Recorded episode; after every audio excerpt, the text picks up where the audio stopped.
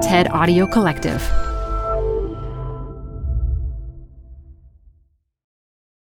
Hi, I'm Debbie Millman. Canva is great for designing visual content for work, no matter what industry or department you work in. Now, your next presentation with Canva Presentations. Start with a professionally designed template and use it as a springboard for your design. It's a serious time saver. Time to present but can't be there in person? Enter Canva Talking Presentations. Record yourself presenting and add your talking head to your slides so your audience can watch your perfected presentation anywhere, anytime. Start designing today at canva.com. Designed for work. This message comes from Apple Card. Earn up to 3% daily cash back on every purchase every day. Then grow it at 4.50% annual percentage yield when you open a savings account with Apple Card. Visit apple.co slash card calculator to see how much you can earn. Apple Card subject to credit approval. Savings available to Apple Card owners subject to eligibility. Savings accounts provided by Goldman Sachs Bank USA member FDIC. Terms apply. A very myopic group of white men created a communication tool. And I, I mean, I just personally, as a mother, I would never have created a tool that would take all eye contact away, which is pretty much what most of these tools are doing is keeping everyone's eyes down. This is Design Matters with Debbie Millman. For 15 years, Debbie Millman has been talking with designers and other creative people about what they do, how they got to be who they are, and what they're thinking about and working on. On this episode, a conversation with Tiffany Shlain about how cell phones have taken over our lives. Do we want to live in a world where we're just no one is ever present? And I don't think so. Here's Debbie, first with a word from our sponsor. Sometimes the best thing about being on the road for business travel is not being on the road at all. Sometimes hiding away and unwinding in your hotel room is what you need to really get away. That's why I love to stay at AC Hotels by Marriott. The AC guest room provides me with everything I need and nothing I don't. It has all the purposeful design details that matter most. There are plentiful outlets in convenient locations, a spacious bench for luggage storage, and an open closet for easy access. The AC guest rooms are beautiful, they're uncluttered, and they're truly comfortable, letting you live life by design, not by default. AC Hotels, member of Marriott Bonvoy, the perfectly precise hotel. Visit AC Hotels at ac-hotels.com to learn more. You see them everywhere, walking down the street, in bars and restaurants, even in your own home, at the table, on sofas, and in beds. Maybe you are one too, a phone zombie. It isn't pretty. We have been taken over by our phones and the other screens in our life. Tiffany Shlain says there's an ancient remedy for this affliction. One day a week for the past 10 years, she and her family have simply unplugged. She calls it their technology Shabbat, and she makes the case for it in her new book, 24 6 The Power of Unplugging One Day a Week. Tiffany Shlain is no Luddite, though. She's the founder of the Webby Awards, a filmmaker, and the co founder of the International Academy of Digital Arts and Sciences. Tiffany Shlain, welcome back to Design Matters. It's so nice to be back. Tiffany, I think I discovered something about you that I didn't know in the time since any of our previous Design Matters interviews. Is it true that in 1994, when you were in your early 20s, you were featured in 17 magazine in a roundup of young women's success stories. Oh my gosh, how did you find that? Is that on the interweb? I'm not telling. I have not thought about that in a really Oh gosh, what did I say? I wait, wait, wait. I, I talked about making movies. yes. and living in a big lot where we'd all make movies together. Yeah, in this you utop- forecasted your whole life. my whole life. oh my goodness! Thank you for taking me right back. Oh my goodness! My pleasure. I guess it would be safe to say you were always an overachiever. I had some pretty clear goals. no, I just think I. That's really interesting to think about because I do think, I mean, in life, you have to think big in order to just hope you're going to get there. And um, making work for the world that makes a change, I think, was always part of that.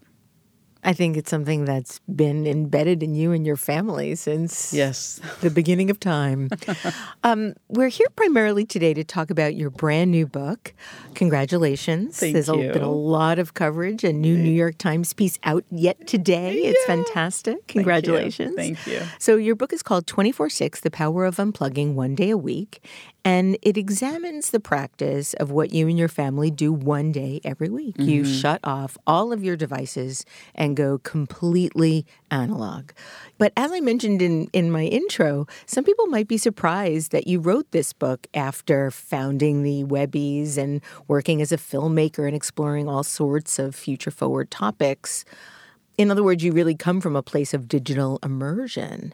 Um, you even state this in your book. Before living 24 6, you were on screens 24 7. So, really, 24 7?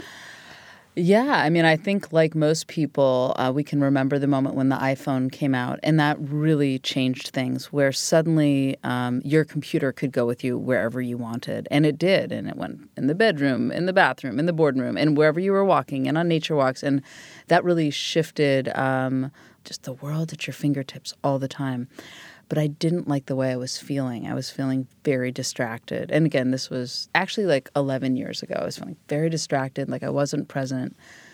And yet, of course, love technology and the potential of it all. Because in my work, that's what my, my husband Ken's a professor of robotics and AI. I mean, we both that's one of our favorite topics is what is the potential, what can it extend and what can it not extend?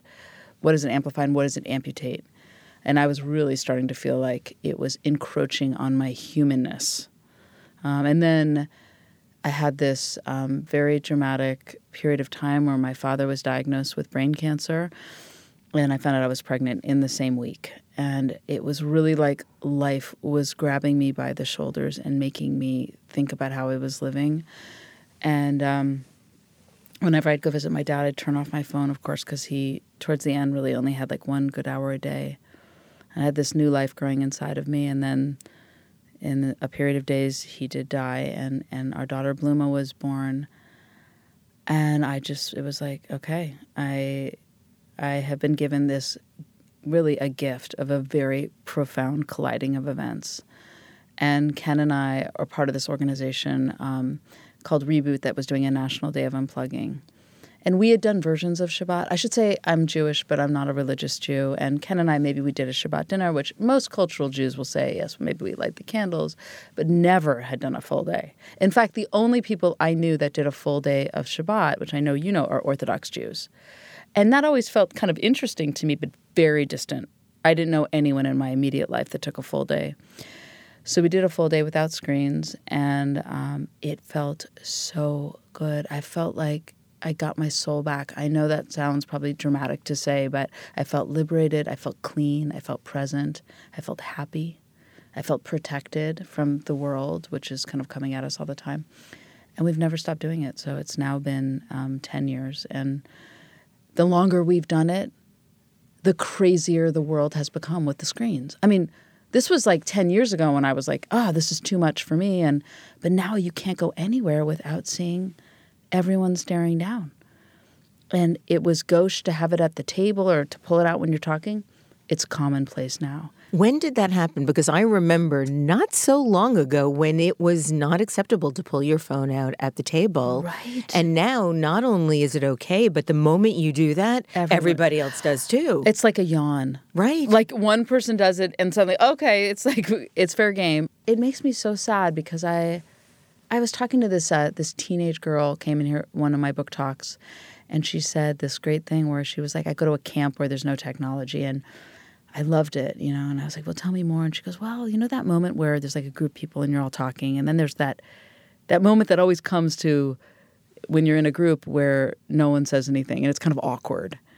And she said, now normally we'd all pull out our phones. But she found at camp you had to kind of push through that uncomfortableness and something funny would happen or something you would connect deeper or like that it's all those moments in between that are so vital to relationships and and really the fabric of our society. I mean, I really think we're in such a divisive place in our society and how much is that because all those little in-between moments are gone now because we're all just in our screens.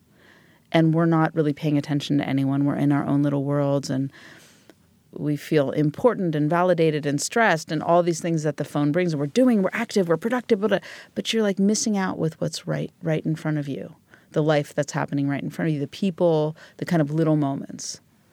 You write in 24 6 how you clearly remember the night that you and your husband, Ken Goldberg, took the iPhone plunge in 2007.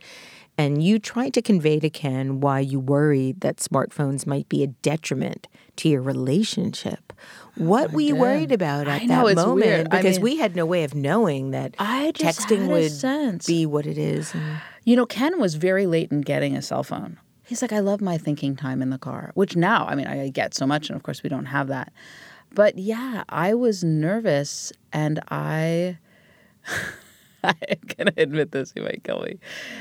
I actually, we we the two white cube boxes I actually brought to a couples therapy appointment.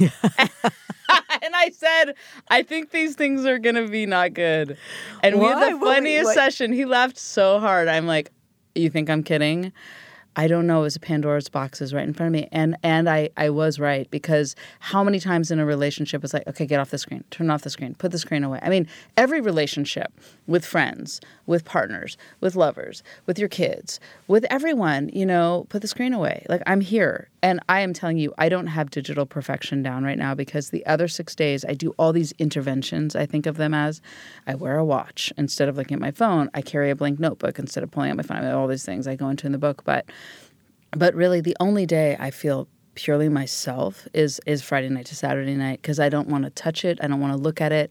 I mean, if we get really lost and Ken needs to pull out the GPS, he's the Shabbos guy. He'll carry it, but I don't even want to look at it.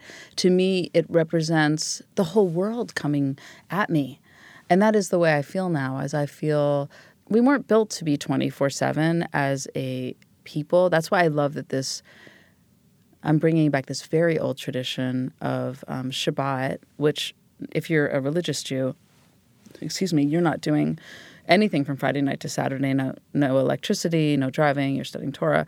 In our interpretation, it is no screens. We always, you know, have lots of people for dinner. Friday night's very joyful and communal and a lot of conversation about the week and the world, and that is wonderful and very social. And then I sleep the best on Friday night. And Saturday is very, it's much more quiet. You know, we have a 16 year old now, a 10 year old, and Ken and I. And it is everyone's favorite day of the week, I should say. It's surprising for most people that a teen would love it, but she's very articulate on why. But I'll ask you about that yeah, but, bit. Yeah, but it's uh, it's a much more you know we we cook a lot, we garden, we go out biking, we do watercoloring, we read, we nap, but it's much more of a quiet reflection. I do a lot of journaling. Um, and I think we've left no space for any inner thinking without it being interrupted or everything influencing it all the time. And I, and it, there's great value in having some silence. Did you ever experience withdrawal through this process? I remember a time, and I'll, I'll actually never forget the feeling. It was in 2008, so one year after okay. the i the iPhone came out, and my dad had triple bypass surgery, mm. and that summer I rented a little house near his up in the Catskills. Mm. It, that's where he was living. And in that part of the Catskills, there had yet to be internet service. Mm. That's how far we've come just in 11 years. There was right. no internet service in that part of the Catskills. And I would go up, the first weekend I went up, I literally went through withdrawal. I yeah. went through the fear and the sort of shaking. And Tiffany, I was so desperate hmm. for internet. Did you drive somewhere? No.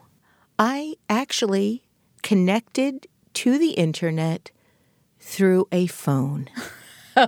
because you could still do that. Oh, I remember that. It was like dial up. Dial up. Uh, yeah. Oh my my old AOL account still was Wow. Still, I could still get on. I was still able to use it, and that's how I got online. But I remember the feeling. that that terror of not being connected, that that untethering. Okay.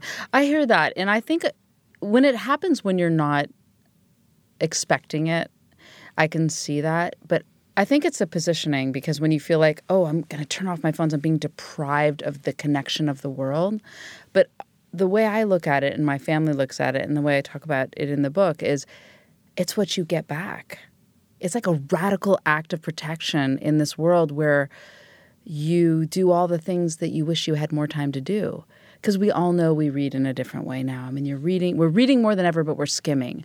So when I read on my tech Shabbat, like I put articles aside all week that I'm like, oh, I want to read and think that about that deeply, or I want to journal, I want to think deeply about that, or I want to just do nothing. We're in such a state of optimizing and monetizing every frigging second that there's never a state of just being. And that needs to be valued too as a society because of course I I mean Ken and I always say we feel more productive after our tech Shabbat than any other day of the week. We are on fire on Sunday. And creatively, I mean, you're a creative person. I'm doing everything to make my mind feel more juicy and supple and creative. And and I made a whole film about, you know, Case for Dreaming, which is all about the neuroscience of daydreaming and how creativity, it needs to put your mind in this state of flow and where you're not focused on something in order to have links and creative thoughts. And I find I have the most creative thoughts on Saturday. I feel the most productive on Sunday. So I think it's the way I frame it in my mind. It's like, oh my gosh, I get this kind of sense of being back. And then I'm super psyched. Okay, this is the other dual effect. Is I, I rush towards Friday night unplugging for the Shabbat meal and just like I laugh so much more and just being present in a way I'm not the rest of the week. But then Saturday night, you reappreciate this incredible thing called the internet all over again. So it's like a dual effect every week because it is pretty miraculous mm. and we take it for granted all the time. And then I do appreciate it on Saturday night again. Like, oh, I get to text. I get to, because, you know, when we have a question on Saturday as a family, we'll be like, I wonder what the, huh? And then we just sit there and we just have to ponder, have to ponder Let's the take a road trip to the oh, library. Oh, we do. We pull out books. We do go to the library a lot. I mean, I'm a fan. You detail how the Puritan Sabbath was extremely strict and detail how in 1789, according to legend, President George Washington was stopped by an official for riding his horse on the hmm. Sabbath, a violation then of New York state laws. Washington got off with a warning when he explained he was actually riding to church. Tell us about some of the other historical roots of Shabbat. I find it so interesting that despite specific belief differences. So many different tribes around, organized around belief have so many of the same rituals.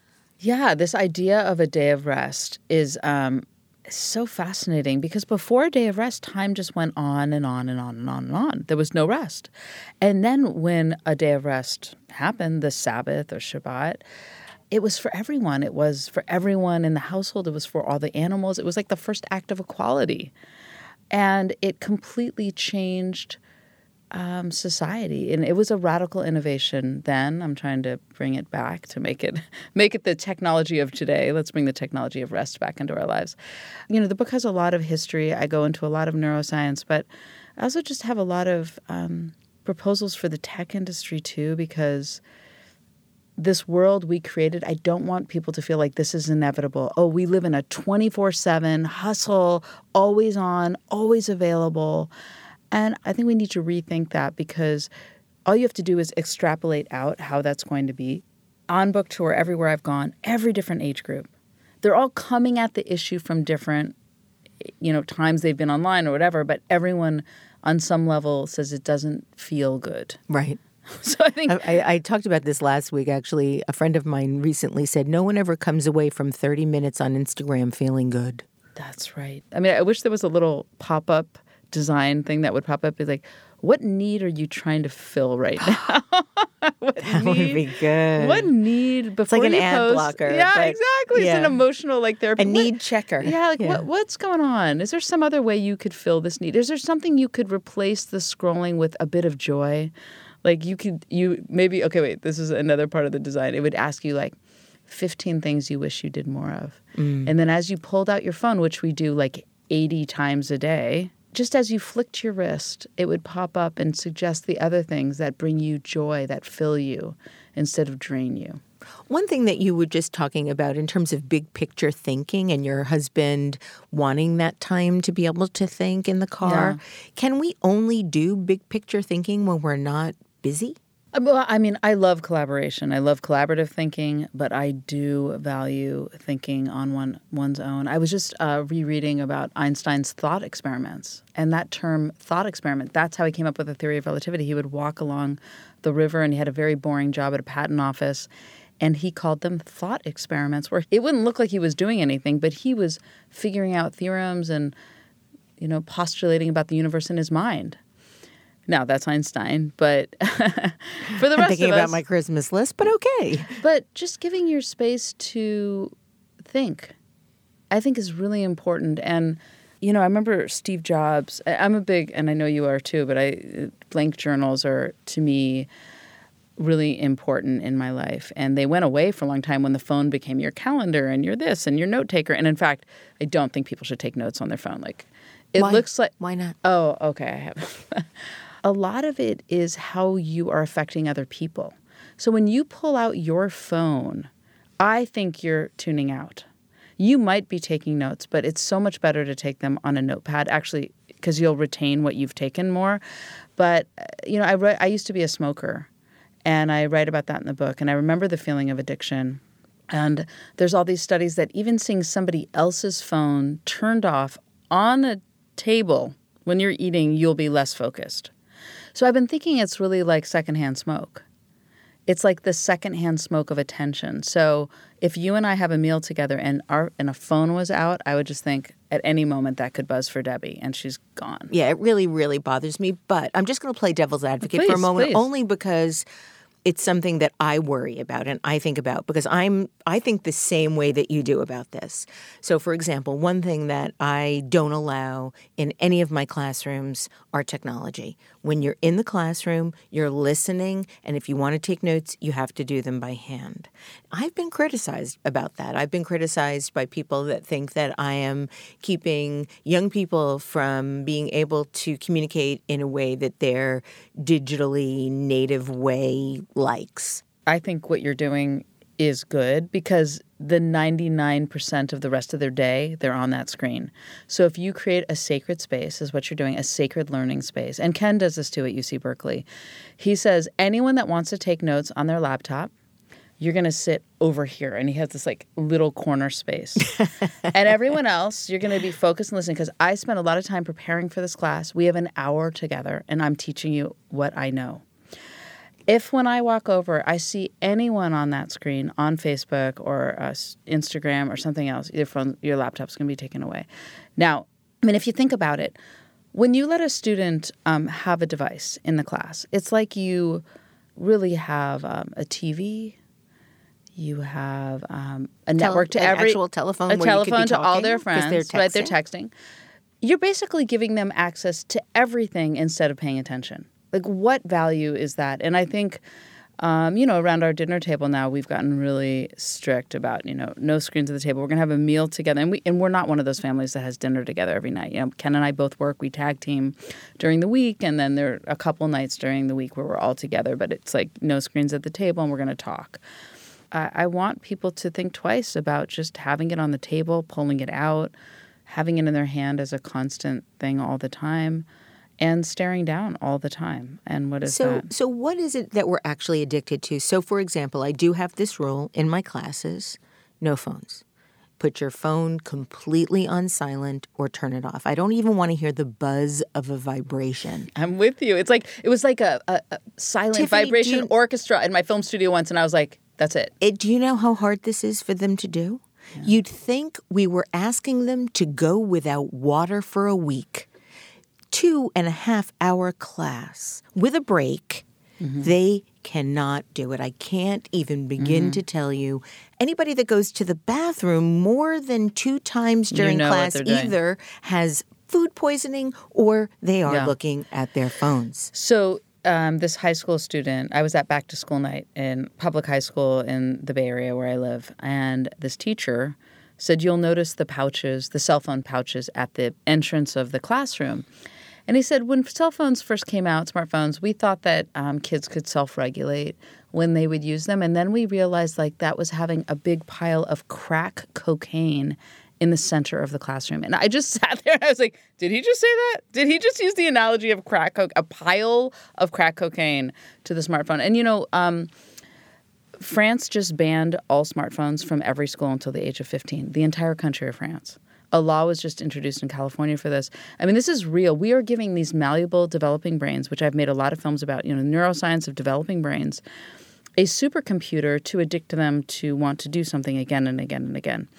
And we, you know, got our daughter a flip phone. We were the one of the only um, families that didn't get our daughter a smartphone, and I'm so glad we did that decision. Now, fortunately, there's an organization called Wait Until Eighth, as in wait until eighth grade, to get them a smartphone. And I think all the research is coming out, like the fact that teen suicide attempts have doubled since the smartphone has come out you know, I'm, I'm, i know your students are more, they're older, but, you know, just imagine, you know, kids that are nine are getting these phones and they're on social media. oh, I see it. I see how young people, the, I see it with, with little babies when you yeah. show them an iPad with their cartoons on them, how they just yeah. want them over and over. So, what is it about these devices it, I mean, that's so addictive? it is very similar to the, you know, it's the dopamine reward center. And the real reason, which I think gets to the root of your question, is that the business model. So when the web was first created, when I was first starting the Webby Awards, it was a democratized, open.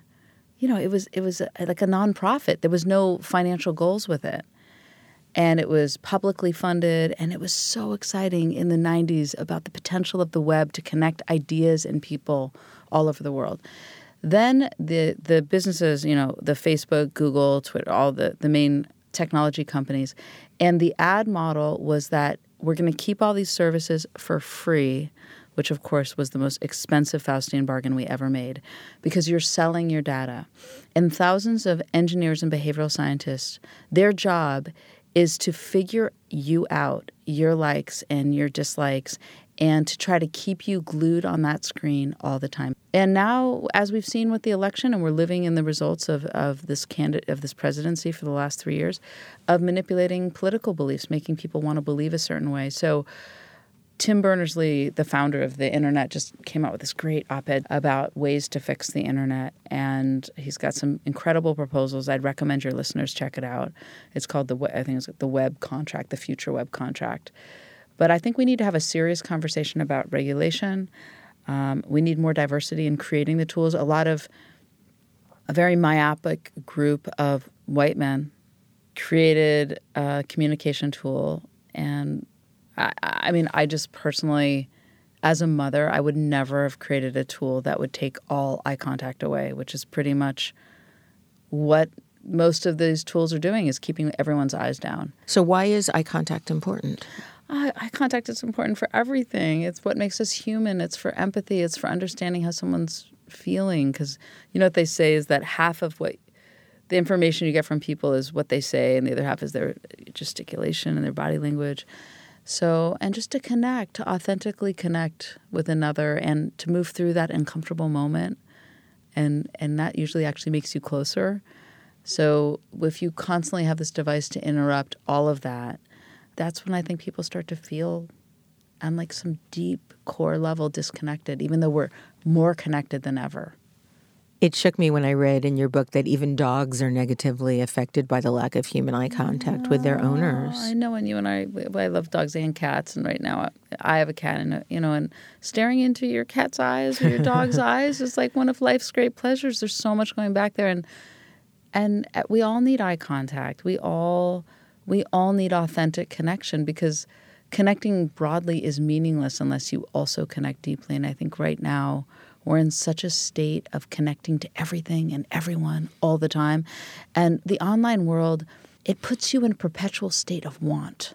You want more clicks. You want more validation. You want more stressful news. You want to see more things. You want to buy. You want to do. You want to, but, but. You're just in a constant state of want.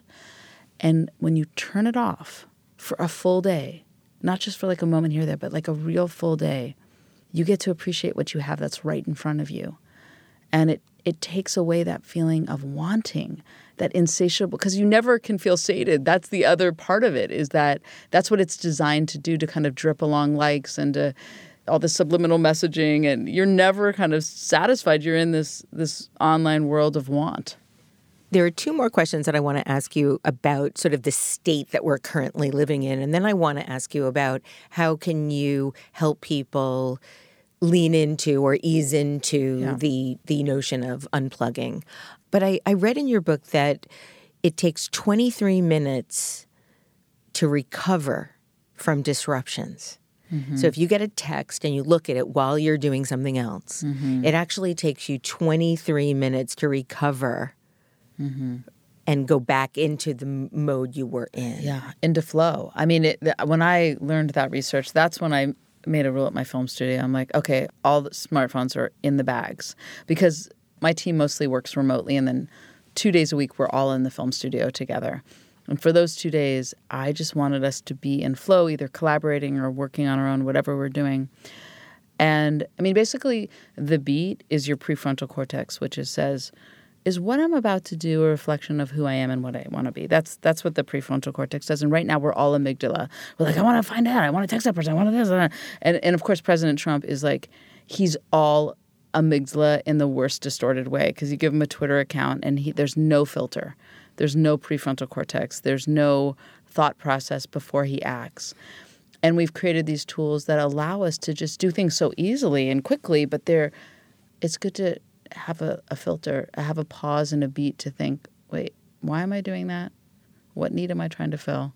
What would make me feel better than what I'm doing right now? And to get a full day of this tech Shabbat each week, I think it really realigns your perspective. And in terms of your question about people leaning into it, um, in the book 24 6, I, you know, it's both memoir and big picture, but there's a lot of practical advice on how to bring this into your life. So, how to convince your your partner or your friends to join or your kids or your boss. And then actually on my site 246life.com I have a lot of kind of weekly challenges to lead up to it. Um, so so if I were to come to this completely unaware of your book and this practice, how would you how would you describe what you do to someone and how they could ease into doing it themselves? Mm-hmm. Well, I would I would ask them, you know, when when does it feel good and when does it not feel good? Do you feel like you're on your screens too much? I haven't met one person that hasn't said yes to that. And then I would say write a list of what you wish you had more time to do because everybody's got that list and it's a fun list. It's so yummy. It's like just what do I I want to learn the ukulele. I want to watercolor. I want to read. I want to nap. Whatever it is. So make a make your list. And then I'm more of a like jump into something, but if you wanted to take baby steps, something really profound that I've done is um, I don't look at my phone first thing in the morning, which I was waking up and turning over and turning on that phone and going to the New York Times app. And this was right around the time of um, the presidential election, and I was getting so stressed out. So my day was starting with stress and cortisol and all of that. And now I wake up and I, I journal. Now, that gives me joy. That might not be for everyone, but it really frames my day. But I guess I would say to anyone could you replace looking at your phone first thing in the morning with something else that gives you joy? and just see how that feels to just frame your day in a different way. And then I really walk people through all the things you need to prepare. It's not much um, for doing a tech Shabbat. How, um, how would how do people prepare? You you you've said that you don't recommend a detox. I don't like do that word. I don't like that word. I just it just acts like you can live without it and the truth is we can't live without technology. We are living in a technological era. That's the world we live in. So detox just I think sets you up for not realistic expectations. That's why I love Tech Shabbat is it's like once a week you're going to just live in a different way. You're going to live analog. It's super fun. And that's a mindset too. It's not that something's being taken away from you, it's what you get back. In the book I talk about little things to like it's good to have a clock in your home. a landline. A land. Okay, thank you for bringing up the land. So landlines. I've been writing, telling you need to have a landline in your house. So that's if you really need to call someone, Tech Shabbat. Somebody needs to call you And it's also really great in real emergencies like we just had in Northern California well, and Southern California. We had wildfires and the cell phone towers went down. And that was the way you could communicate with if you had a landline, which most people didn't. And there's lots of kind of analog, uh, a big black sharpie with a pad of paper. That's all the things that I, I write down that I think, oh, I need to call that person, do that. It, for the first hour on my tech Shabbat, I'm still like, things tumble from my head. And then I feel set free. I'm like, ah, a day where I'm not responding to the whole world. And um, and then my my 16 year old daughter, when she the way she says it. I love not having to do homework. I just don't do homework, and I don't have to be on social media. I don't have because we think that they can't live without it, but it's a lot of pressure to just be on all the time. So it hasn't been harder as they've gotten older, your daughters, to adhere to the sort of rules. No, but you know, I do talk about. I have a whole chapter in the book making rules and breaking rules because you know we're human. I mean, sometimes like there's a handful of times where Ken and I have to travel, and now Odessa, our older daughter's now traveling for Model UN or Junior States, and if you travel, it's very hard to do tech Shabbat. So I sometimes I do a modified version where I will use my phone to get to the plane, but I'll I'll only read. And Ken, he's more comfortable being the one to carry it in case we get lost or an emergency or something.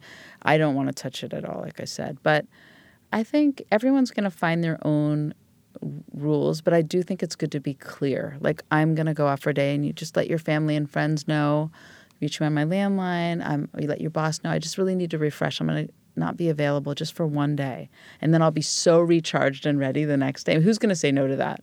In addition to the watch and the landline and a pad with the Sharpie, what are some of the other essential tools of the trade? Can you give us some of the tips that you share in the book, your veritable shopping list? Um, well, I really recommend people, this is the other six days too, is carry around a notepad Steve Jobs used to call the personal computer the bicycle for the mind. That was his metaphor back in the day with the Macintosh. It's no longer the bicycle of the mind because there's a lot of people trying to get at you all the time when you're biking around. I think the true bicycle of mind is a blank notepad. So I would just say, everyone, get a blank notepad. If it makes you feel more comfortable, make it like the size of your phone, make it small, but carry it around. Pull it out in the morning, pull it out when you're waiting in a restaurant see how it. I mean, I actually have a, a, print, a paper day planner too. I also use Google Calendar, but I like to write out my week. It helps me think through the week. I do too. I get made fun of it mercilessly. No, it's like therapeutic. Like I, I get to see the week all on a page. It's like there's something relaxing to me about it. But different people are going to find different things. But you know, and getting a watch. This this has been huge. Do you wear a watch? There you go. I just pointed my watch to Tiffany. Yeah, a watch my is beloved really. watch. Well, first of all, so many times when you need to know the time, you pull out your phone and then you're down the rabbit hole. And if you have a watch, you've got a watch. And you look at the time and boom, you're still in the moment. And I think like the pendulum has swung so far. And I hope with the book and my talks and whatever, I'm just kind of pushing the pendulum back with a lot of other people that are feeling this way and a lot of other strategies. And mine is one, but it's worked and it's been 10 years and it's been so profound and transformative for me my husband and my girls that it felt like I have to share this simple, free practice that's 3,000 years old and it's got a lot of wisdom in it, baked into it, that a lot of people that practice Shabbat could tell you also. Toward the end of your book, you take a macro look at the big picture and you mm-hmm. write this. Across the board, there's a lack of balance. The speed at which the technology is taking over is so much greater than the speed at which we're able to grasp its impact and the people in the room making the decisions are rarely connected to the people in homes feeling the effects. How do hmm. we fix that? For those systems to flourish in the years ahead, it's vital that we think back to the original version of the web and do a better job of integrating significantly more diverse perspectives into the creation of these products and devices, and that we think through and legislate the outcomes more carefully. So, Tiffany, my question is what do you think our future is if we don't put the brakes on our digital addictions? Uh, I mean, there's a couple futures, dystopian futures I foresee. I mean, when you walk around New York and everyone's head is down, That already is dystopian. I to think me. that's going to impact our evolution is in in our ergonomics. Oh, for sure. They even said there's like a bone growing out of our neck. First of all, it's very unflattering also to have your chin down. You have a double chin. It's like Well, well, that's, that wait. should be enough. when you when you when you forget you're on selfie mode And you're your like, phone, "Ah!" and- yeah, that's that's what we see. But do you remember the movie WALL-E, where everyone was just like Sure. in the recliner drinking a sugar drink and staring at a screen? That's another vision. But listen, the screens are gonna go away soon. An even scarier future is okay. Let's. I used to talk about this in the early Webby War days, but I do think this will eventually happen because Google Glass didn't really work because it would creep people out. But that'll come back. And then just imagine if people had contact lenses and I'm talking to you and and your students, you know, let's say they could just be clicking through streams with their blinking and you wouldn't even know, you know, because the big thing is the earbuds. And how many times you've been walking down the street and I'll be like, oh, hello, you know, I don't know if this happens in New York, but I'm in California. Hello, and they don't respond, and then, and then I see the earbuds like peeking out. I'm like, oh, they're totally didn't hear or me. people talking to themselves. We used to think that that Uh, was somebody that maybe was crazy. not 100%. So as those get smaller and more microscopic, it's going to be harder to tell when people are with Black you. Mirror, baby. Yeah, but even more important, we need to have this day where we remember what it's like to think and be by ourselves and to be with people in the room, appreciate the things right in front of us, and give us the space to think about what is the world we want to create. I mean, right now, when I started the Webbies, there was just like a handful of millions of people online. Now there's over half the planet is online. And how do we have an important conversation like this about the design of the internet? Is this healthy for us? Should we, re- we be rethinking incentives and rewards of the business model? Should we rethinking regulation? Yes. And because when the second half of the planet comes on, what are the conversations we should be having? Because on the one hand, that's so exciting to me because to think about some of our greatest challenges with all this brain power coming at it from all the different perspectives. I mean, that's when insights are going to happen we can't even imagine. But do we want to live in a world where we're just no one is ever present? And I don't think so. You write that change can begin with some basic concrete steps. Unplugging once a week is a foundational one, but it doesn't end there. What kind of regulation are you proposing? What kinds Well, of right- changes should yeah. be made from a governmental point of view? I mean, there's a couple things that need to happen. We need to have more translators on what's happening, actually elected into office, so people that are more technologically savvy to understand what the the consequences of the technology are.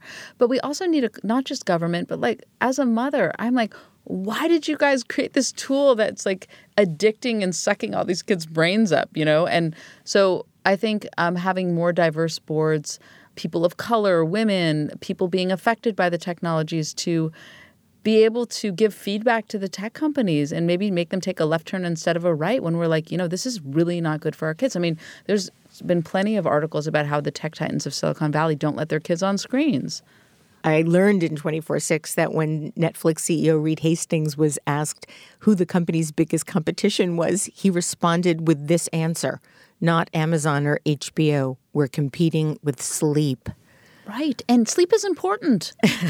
we are all bin I mean, and again, I, I do not like the word binge. You know, maybe staying up till two and three in the morning watching 12 episodes of something is maybe not, you know, and as a filmmaker, I'm like, enjoy that piece of work and then take a break and come back into it. I guess, you know, the fact, and I watch, I see this with my daughters just watching episode after episode. I'm like, okay, screens off. We're going outside, you know. yeah. Yeah. My brother uh, actually has a term for, he calls it screen face. That's so funny. Yeah. When That they get that sort of blank look because they're so deeply immersed in. Mean face. Teen oh my Titans. Gosh, I love that. and then if you tell them turn off, they get. I mean, just see anyone's mood when they're told to get off of a device. Everyone gets aggro, and that's again another thing with the tech Shabbat is no one's trying to get anyone off. It's like you're doing it with someone, Right. And you're doing it with your family, your partner, with your friends, and it's fun. You're like, okay, we're gonna play a board game, we're gonna draw, we're gonna go out in nature. We're just not gonna do anything that involves screens. Before we sign off, I'm wondering if you could read a short passage from the book for us, one that I've chosen. But I'd love it if you could let my listeners know the backstory around this specific excerpt. So I mentioned at the top that my fa- my father Leonard Shlain, I was really close with him, and and he he was all about presence. I mean, actually, at his funeral, that was the number one thing that people said to me. Different people that I knew or people I didn't know. He said, "Your father always made me feel like the most important person in the room," and he he conveyed such a presence. It was amazing. And when he was dying, he I, I mentioned there was there was times when he only had one good hour's sleep, and on his last days, he actually lost his ability to speak and right before he lost his ability to speak, he said, I have something really important to tell all of you. And he gathered my siblings and his best friends around and his, his wife, and we all were around the bed. And it was like, it was like he was about to tell us the meaning of life or the universe or something really simple. And we all leaned into him, and, and then he lost his ability to speak. And then for the next eight hours or so, we just, we just connected with him with our eyes, which was super powerful. And again, eye contact and empathy and connection. It was just so intense and beautiful. And and then he died. And um, so this is the end of the book. Um, I hold myself together for it. Okay. If I have the privilege of living long enough to see my hair turn gray, and if I experience the joy of having grandchildren that I can hold in my sun spotted hands, and if on my final day as my body's shutting down, I lose my ability to speak, with only my eye contact left, I would hope Ken, Odessa, Blooma, my brother Jordan, sister Kimberly, best friends, and grandchildren are all gathered around me, leaning into me close enough to hear what my eyes are saying here's what they try to convey. More presence, more appreciating, more compassion, more laughing, more dancing, more making, more kneading dough, more mistakes, more I'm sorry, more I forgive you, more eye contact, more hugs, more daydreaming, more silence more eating together at the table, more reading, more journaling, more taking a beat, more thinking in slow motion, more rituals, more nature, more getting lost, more rest and digest, more tend and befriend, more empathy, more joy, more authentic connecting, more looking up more love. Tiffany Shlain, thank you for always illuminating what is happening in the world with such grace, intellect, and optimism. Mm, thank you for having me, Debbie. Tiffany Shlain's latest book is 24 6 The Power of Unplugging One Day a Week. To find out more about Tiffany Shlain, go to tiffanyshlain.com. This is the 15th year I've been doing Design Matters, and I'd like to thank you for listening. I'd also like to thank AC Hotels by Marriott and Allbirds for their generous support of this podcast. And remember, we can talk about making a difference, we can make a difference, or we can do both. I'm Debbie Millman, and I look forward to talking with you again soon. If you love this podcast, please consider contributing to our brand new Patreon community.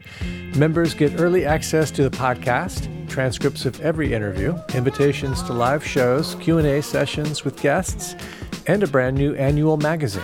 You can learn more about this at patreon.com forward slash Debbie Millman. If you subscribe to this podcast through Apple Podcasts, please write a review or link to the podcast on social media. Design Matters is produced by Curtis Fox Productions.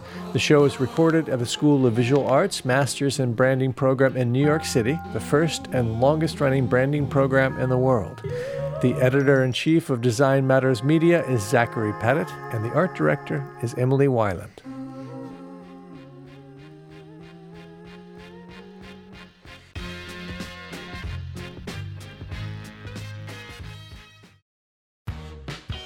You're growing a business and you can't afford to slow down. If anything, you could probably use a few more hours in the day. That's why the most successful growing businesses are working together in Slack. Slack is where work happens, with all your people, data, and information in one AI powered place. Start a call instantly in huddles and ditch cumbersome calendar invites. Or build an automation with Workflow Builder to take routine tasks off your plate, no coding required. Grow your business in Slack. Visit slack.com to get started.